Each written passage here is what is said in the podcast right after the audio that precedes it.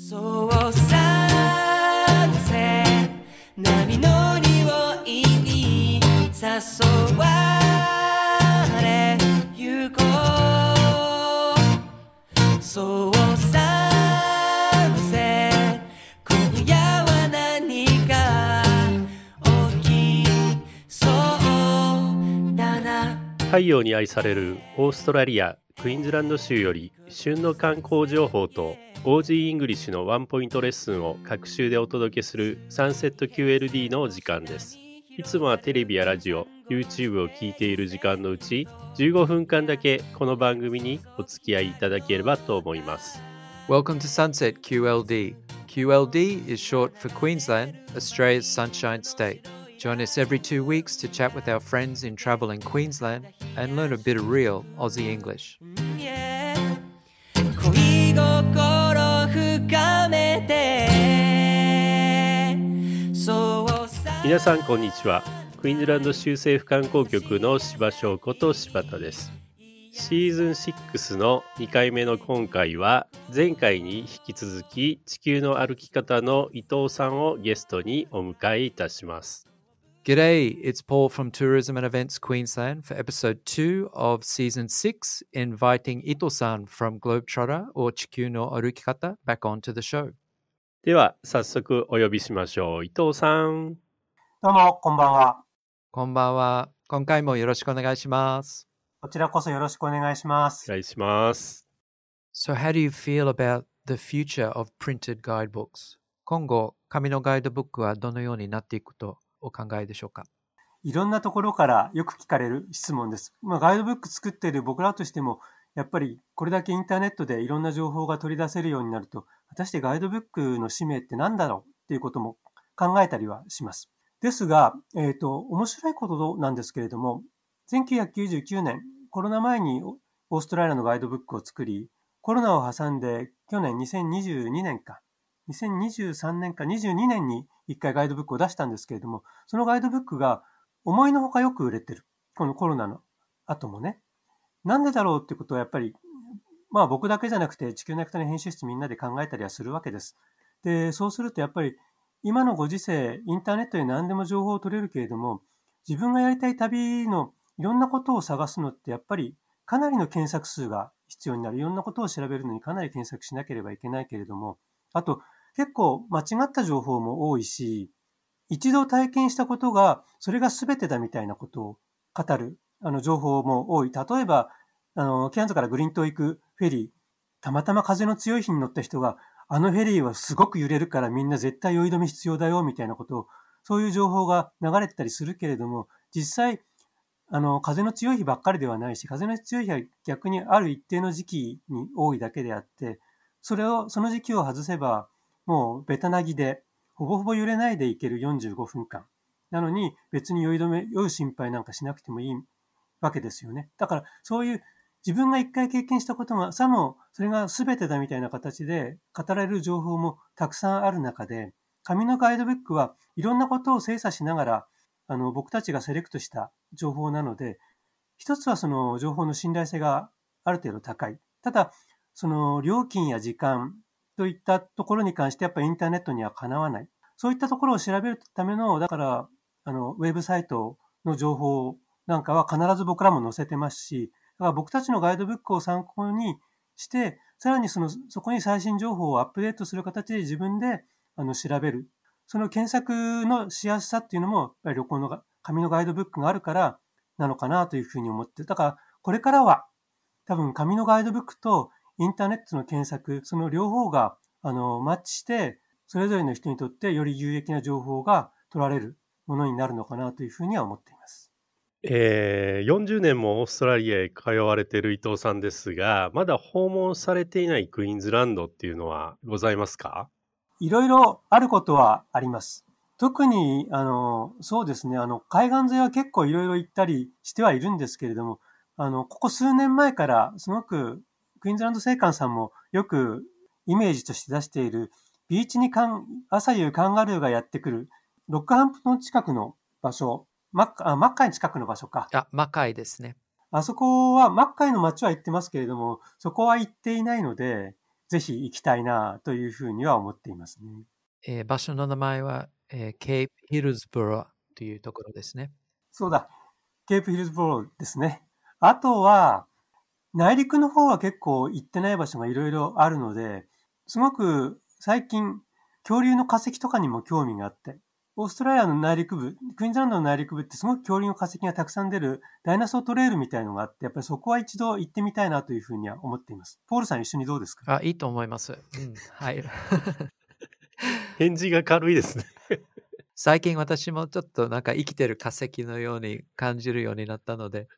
面白い。はい、えー地球の歩き方には載っていない場所でおすすめのスポットってありますか ?Are there any places not listed in 地球の歩き方 that you could personally recommend? うん、ちょっと難しい質問ではあるんですけれども、地球のあり方は、あの、ご存知のように紙のガイドブックなのでな、何でもかんでも詰め込めるわけではないということを考えると、どうしても個人的に好きだけど、それほど旅行者行かなかったら載せられないなっていう場所はいくつかあって、その一つ代表的なところ、ちょっとケアンズの周辺で言うと、一つはエッティベイ、ミッションビーチからちょっと行った、ちょっと南に下がったところにあるえっ、と、キャンプ場しかないようなビーチなんですけれども、そこは野生の cassowary が頻繁に現れることで有名なんですね。僕も行った時に何度か見ています。で、ビーチ沿いを cassowary がひょこひょこひょこひょこ歩いてて、ちょっと距離取ってれば別に危害を加えられることもないので、あの、野生の cassowary が見たいっていう方には、ぜひ訪問してほしい場所ですね。あとは、やっぱりケアンズ近郊で言う、と内陸に入ったところにあるアンダラ lava tube。昔の火山爆発で流れ出た溶岩が作った溶岩トンネルですね。ここはすごく魅力的な場所で、まあ、ハワイなんかにも lava tube ありますけれども、スケール感って言ったら多分、こちらのアンダラ lava tube の方がすごく大きい、大きくていいかなというふうに個人的には思っています。ただ、内陸なのでかなり行きにくいっていうのが難点かなとは思っています。そうですね。ケアンズから車で4、5時間ぐらいかかりますね。5時間はかかりますね。去年、地球の歩き方の別冊を制作いただくのに、えーブリスベンを、えーご訪問いただきましたが、伊藤さんのおすすめのホテルやレストラン、カフェを教えていただけますか？ホテルではちょっと面白いなと思ったのが、ブリスベンのクリスタルブルックですね。あそこはすごくアートな感じのホテルになってて、部屋の中もかなりアーティーで、まあ、居心地がいいかどうかっていうのはちょっと微妙ではあるんですけれども、こういうホテル泊まってるのも面白いなって思える場所でした。また、このホテルのルーフトップバーは、ストーリーブリッジっていう橋のたもとにあって、橋、すごく夜景が綺麗なんですよ。その、ルーフトップバーでカクテルを飲みながら夜景を楽しむっていうのもすごく楽しいなと。そういう意味でその、クリスタルブルックはちょっと泊まってほしいなという思ってるホテルです。あと、カフェではですね、ちょっといいなっていう思ってるのが、どこだろう、えーエニタイムコーヒーっていうのはブリスベンにあるんですね。すごい、ビルとビルの合間を入ったところの、しかも非常階段の下の空きスペースだけでやっているようなちっちゃなカフェで、そこを、全然カフェの、カフェの前にも椅子2つぐらいしかなくて、全然ゆっくりはできないんですけど、し、あの、地元の人はそこにコーヒー買いに来るだけなんですけれども、コーヒーがとっても美味しいんですよ。コーヒー好きだったら、ただ単にコーヒーを飲むためだけに行くのは、これエニタイムは結構面白いかもしれないなというふうに思っています。あと、レストランだと、やっぱりそのストーリーブリッジのすぐ下にあるグレカっていうギリシャ料理店。ここが僕は個人的に最近すごく気に入っています。あの、スタッフもすごく陽気で明るいですし、料理ももう本場ギリシャに匹敵するぐらい美味しい料理がどんどん出てきます。なるほど。伊藤さん、その流れで、あの、クイーンズランドでお好きな食べ物っていうのを教えていただいてもいいですか？はい、僕、シーフードが結構好きで、特にモートンベイバグ。もうクイーンズランドの名産ですよね。あの、せウチワエビか。日本でいうウチワエビっていうタイプで、まあ、ロブスターのちっちゃいようなやつなんですけれども、これが大好きで、これの茹でたものが、もうあったら、ビュッフェとかにあったらもう速攻で取りに行くっていうぐらい大好きですね。あと、ちょっとお金がないので最近あんまり食べられないんですけれども、マットクラブが結構好きなんですよ。やっぱりこれもクイーンズランド名産ですが、最近は、昔は結構食べてたんですけど、最近どんどんどんどん値上がりしてて、なかなか手の届かない食べ物になってるんですけれども、たまに本当に数年に一回ですけど、今食べるんですけれども、もう食べると、あ、これやっぱ食べてよかったなって、特にあの、中華風の味付けにした、あの、チリクラブみたいにしたのなんかはもうちょっと本当によだれが出るぐらい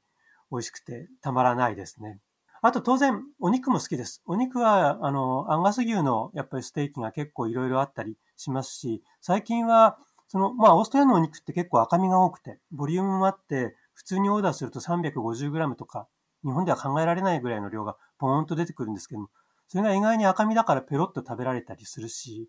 あと、レストランによっては最近やっぱり熟成肉にしているところもあるので、そうするとすごく旨味が凝縮してて、あやっぱこれは食べてよかったなていうふうに思うものですね。いずれも美味しいですね。はい。やっぱ肉はもう赤身ですね。大好きです。これからのビーフは赤身でしょう。This is a difficult question, I know, but can you name your three favorite spots in Queensland? 難しい質問かと思うんですけれども、クイーンズランドでお好きなところ3つ教えていただいてもいいですか？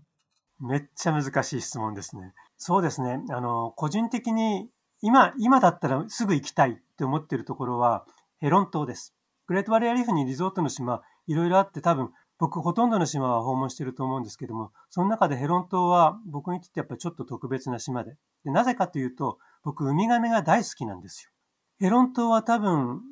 旅行者が普通に訪れることができる島で、一番たくさんウミガメが見られる島。今の時期、ちょうど、えっ、と、11月の中ぐらいから、あの、3月の頭にかけては、ウミガメが産卵にどさ、どさどさと上がってくる島なんですね。毎晩100、100頭以上のウミガメが上がってくるかな。で、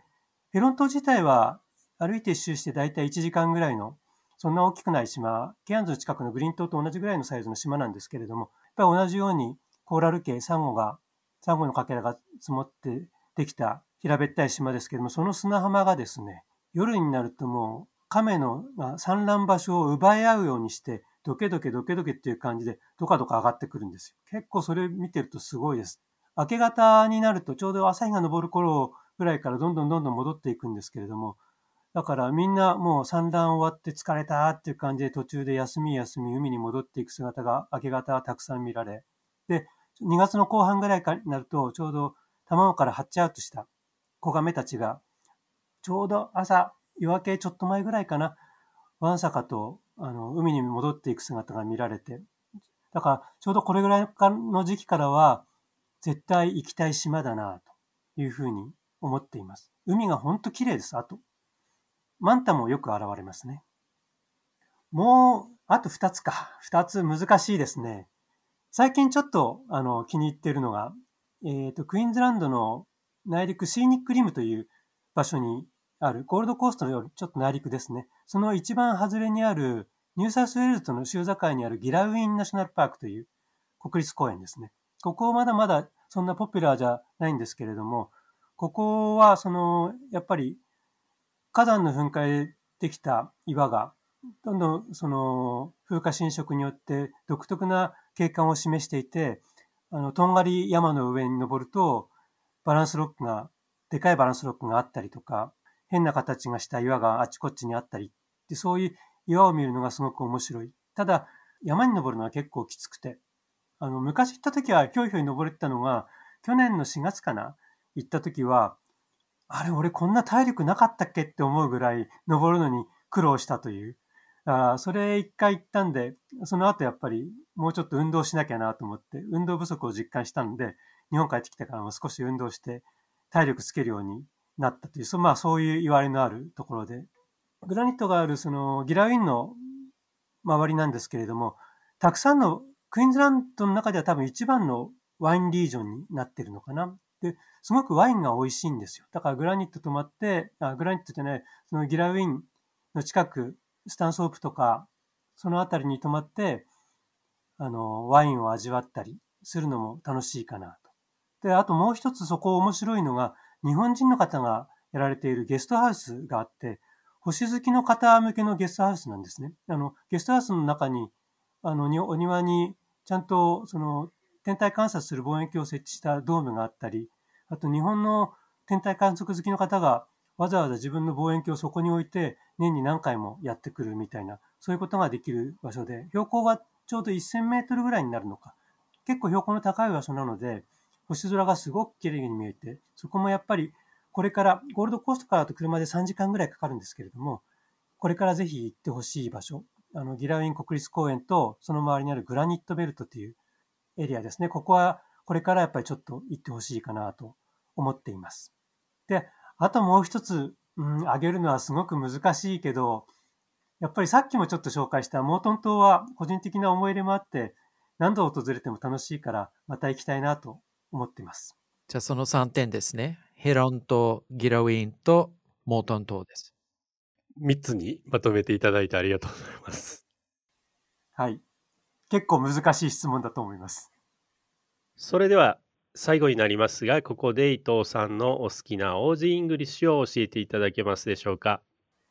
えー前回は結構お酒絡みの話だったんですけれども、今回も前回話したビールにあたるコーリー、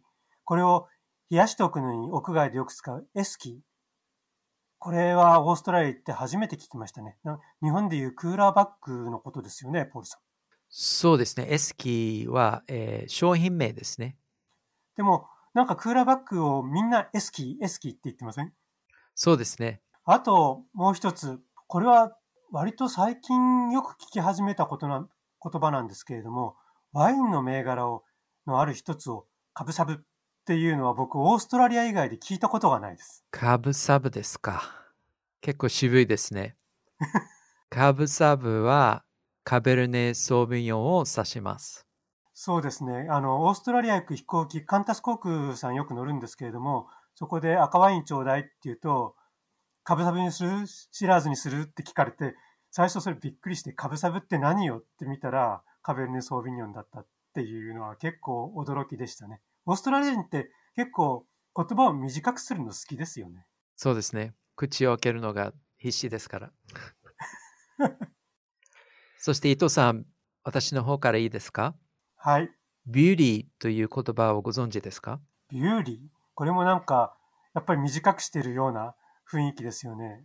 そうですね。ビューティーまたは beautiful という言葉を短縮させて、すごいという意味ですね。That's a beauty. あ、そうなんですね。あの、よくオーストラリアですごいっていう時によく beautiful とか beauty って聞いでも beauty って聞いたのは実は beauty だったんですかね。おそらくビューティーと言われてますね。あ、そうだったんですね。初めて知りました。はい、えー今回もお忙しいところお越しいただきましてありがとうございました。どうもありがとうございました。ということで本日は地球の歩き方の伊藤さんにお話をお伺いいたしました。今回もお聞きいただきましてありがとうございます。えーさて次回はケアンズのホテルジリッチスエスプラネードのゆきこさんをお招きいたします。Thank you for listening to today's episode. For our next program, we welcome Yukiko-san from Ridges Esplanade in Cairns onto the program. Eh, eh, because of sunset, yeah. クイーンズランド州政府観光局では日本語ウェブサイトに旅行に役立つ情報を掲載していますのでぜひクイーンズランド .com にアクセスしてくださいね。ではまた次回お会いしましょう。See you next time. の白いラグーンが焼けた肌冷やしてく、うん yeah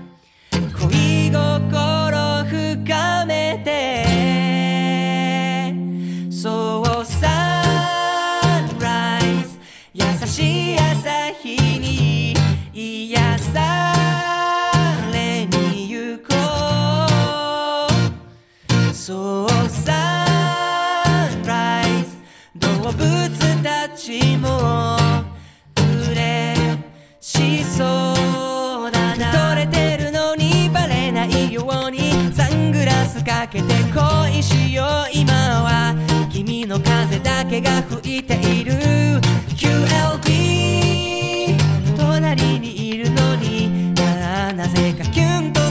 くなる。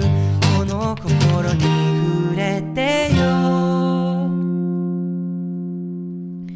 今まで